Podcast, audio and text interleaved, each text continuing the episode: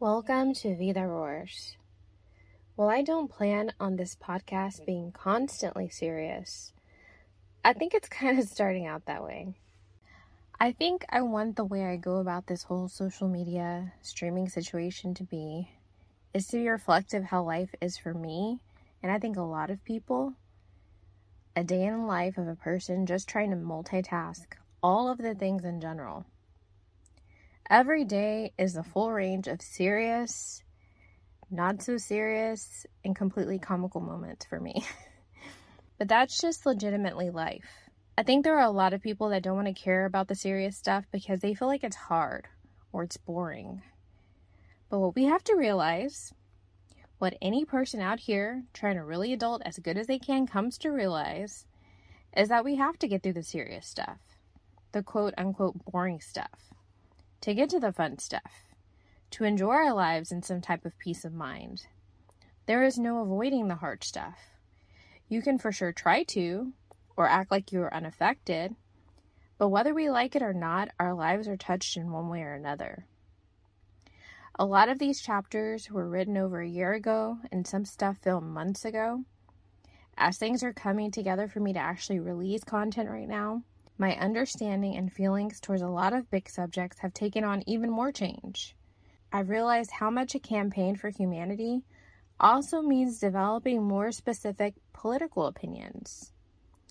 Even if that doesn't lie in a specific category as it stands right now, it always has. And I've always known that to a degree, but I feel it breathing down my neck right now in an entirely different way. I've never been an outwardly political person.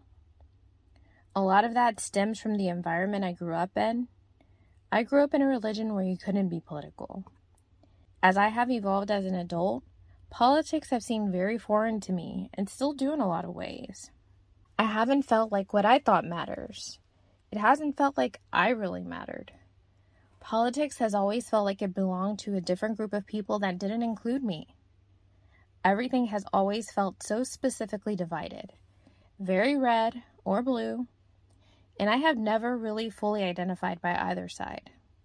I usually say I lean towards whoever seems like the lesser evil, which sounds cynical, but it seems the most simplistic way to categorize my opinion.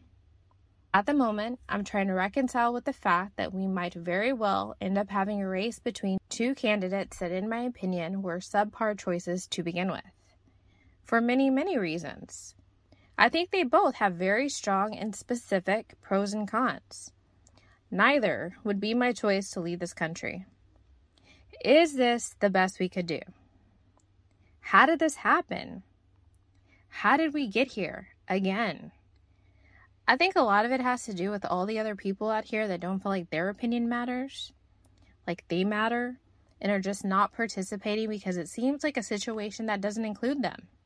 I know so many people across so many classes that feel that exact way. I think another big reason could be that there has not been an option that realistically speaks to people that might have opinions that lie more in the middle of it all. My personal loyalty lies not with a political party, but to a substantial stake in my child's opportunity to be happy, healthy, and thrive in the country she calls home. How did we get here? I am currently trying to figure out where my political opinions would lie based on our current options, but it's a process. What I truly think is that we need to start creating an environment for more diverse leaders to emerge in the first place. They are there. The leaders are there somewhere amongst us in the great US of A, I happen to believe in the world we live in, in the country we live in, we are sitting on so much untapped potential, unrealized possibilities in so many people. When it comes to this political thing, we need to figure it out. We need to figure out where we fit in. And if we don't fit in, we need to figure out how to create lanes for people that are truly looking to serve humanity our country, and its citizens' interests. And if it comes down to just these two options, how do we make the most of what's possible to truly benefit people in this country in the most productive ways? So, there is a hard, annoying truth that nobody wants to hear because it involves putting mental, emotional, and physical energy into a situation that seems like a them problem. Politics is an everyone problem. Do you like someone sticking their hand in your pocket, taking your wallet, and then spending the money they just took on whatever they want without asking you about it? Do you care about where you live and how you live? Every single thing we do and everything we use and how we use it is decided on by other adults for you and has been your entire life.